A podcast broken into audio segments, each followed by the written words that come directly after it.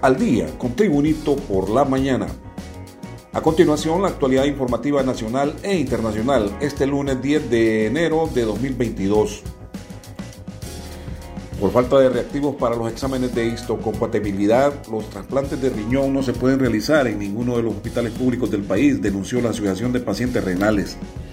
Pacientes renales solicitaron a las autoridades de la Secretaría de Salud que se empiece la apertura de trasplantes en los sectores públicos y en el Instituto Hondureño de Seguridad Social. La situación indica que hay donantes de riñón que generalmente son familiares de los pacientes, pero se complica el hecho que no pueden costearse los exámenes de histocompatibilidad en el sector privado, ya que en los hospitales públicos no hay reactivos y eso tiene paralizadas desde el inicio de la pandemia las cirugías de trasplante para 5.000 pacientes renales activos en todo el país. El sector público tiene una máquina de histocompatibilidad, pero la Secretaría de Salud o a quien le corresponda no compra los reactivos, lamentaron los pacientes renales. Más noticias nacionales con Tribunito por la mañana. El juicio oral y público al jefe de recursos humanos de la Policía Nacional de Honduras, comisionado Leonel Sauceda, se realizará desde hoy al 14 de enero en la sala 2 del Tribunal de Sentencia con jurisdicción nacional. La audiencia había sido programada desde septiembre del 2021 después de ser acusado por lavado de activos en febrero del 2020 junto a su esposa Patricia Estrada. Sauceda fue capturado en febrero del 2020 mientras ocupaba el puesto de comisionado general de la Policía Nacional. Según el Ministerio Público, Sauceda, que ingresó a la Policía Nacional el 22 de enero de 1992, no ha podido justificar en un periodo de 11 años 13,8 millones de lempiras, es decir, unos 576.200 dólares, registrados en 13 cuentas bancarias a nombre suyo. Continuamos con el repaso al mundo de las noticias nacionales con Tribunito por la mañana.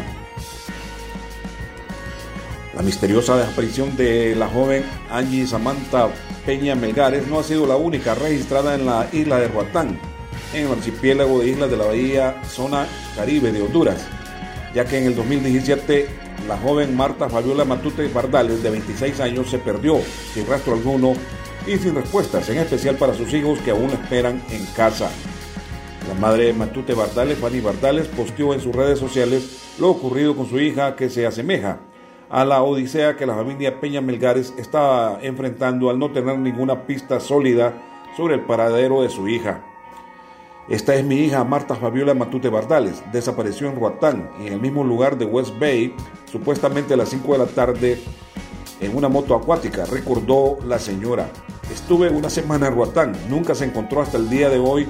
Han pasado más de cuatro años. Dejó sus bebés, agregó Fanny Bardales, acompañando su comentario con una fotografía de su hija Marta Fabiola Bardales, quien desapareció junto a un guatemalteco la tarde del lunes 14 de agosto de 2017 allá en la isla de Roatán sin que hasta ahora se haya podido tener alguna respuesta acerca de su paradero.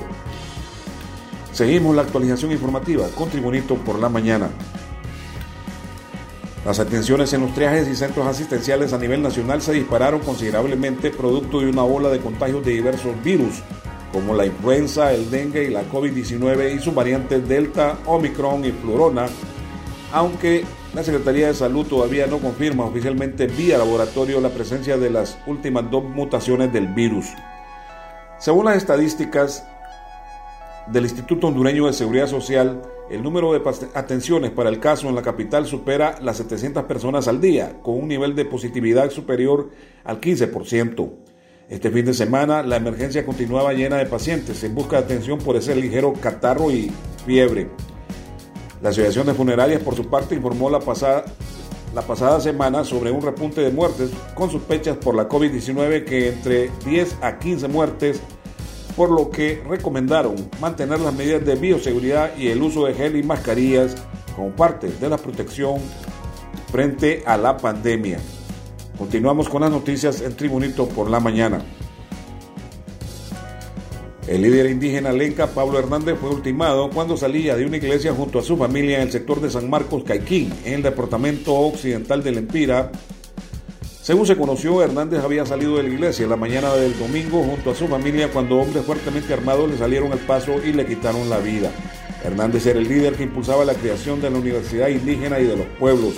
También era alcalde mayor de la Vara Alta de Caiquín, director de Radio Tenán, La Voz Indígena Lenca, coordinador de las comunidades eclesiales de base y presidente de la red de agroecólogos de la biosfera, Cacique Lempira, señor de las montañas.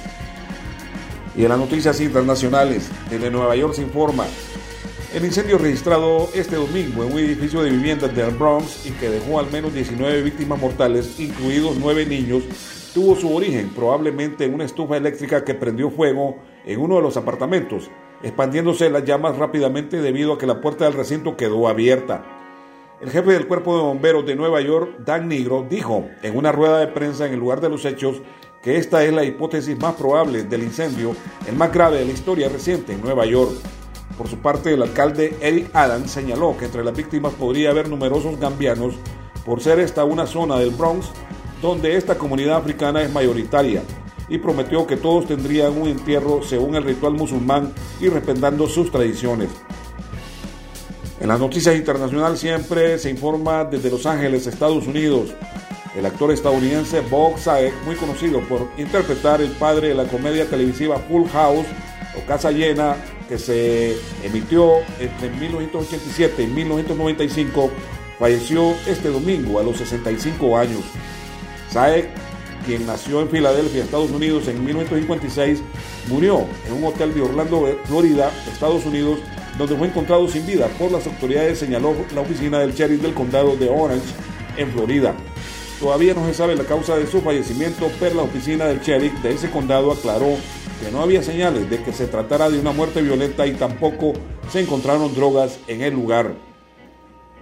Y en los deportes, la secretaria de Cultura y Deportes del Partido Libre, ganador de las elecciones generales, liderada esta secretaría por Anarela Vélez, ya comenzó a conocer de los detalles que les ha impedido crecer y además de las formas en que se manejan cada uno de los organismos que rigen los destinos de las disciplinas deportivas en el país mediante el Comité Olímpico Hondureño.